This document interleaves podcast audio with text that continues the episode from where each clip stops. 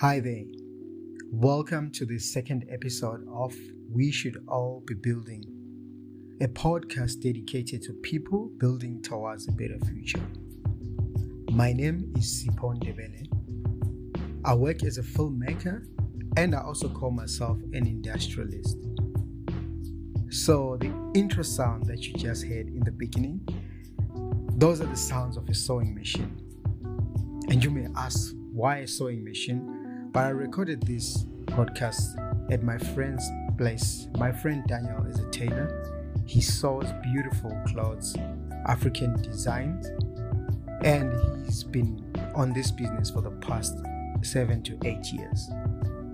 Daniel's story is one that fascinates me because Daniel is a man who did not sit down. He sought out to be this businessman to start something for himself. And one of the things that I've learned from him is that do not despise small beginnings.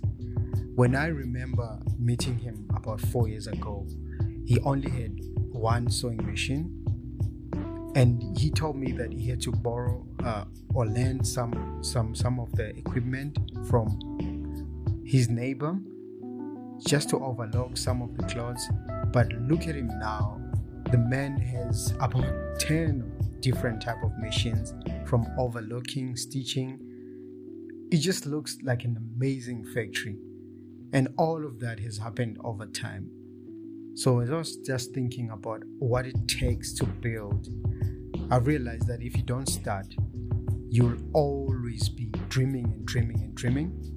But if you start, even if the dream looks very scary to you, but the first actions that you take will signal how far you will go. So I was reminded about the day of small beginnings.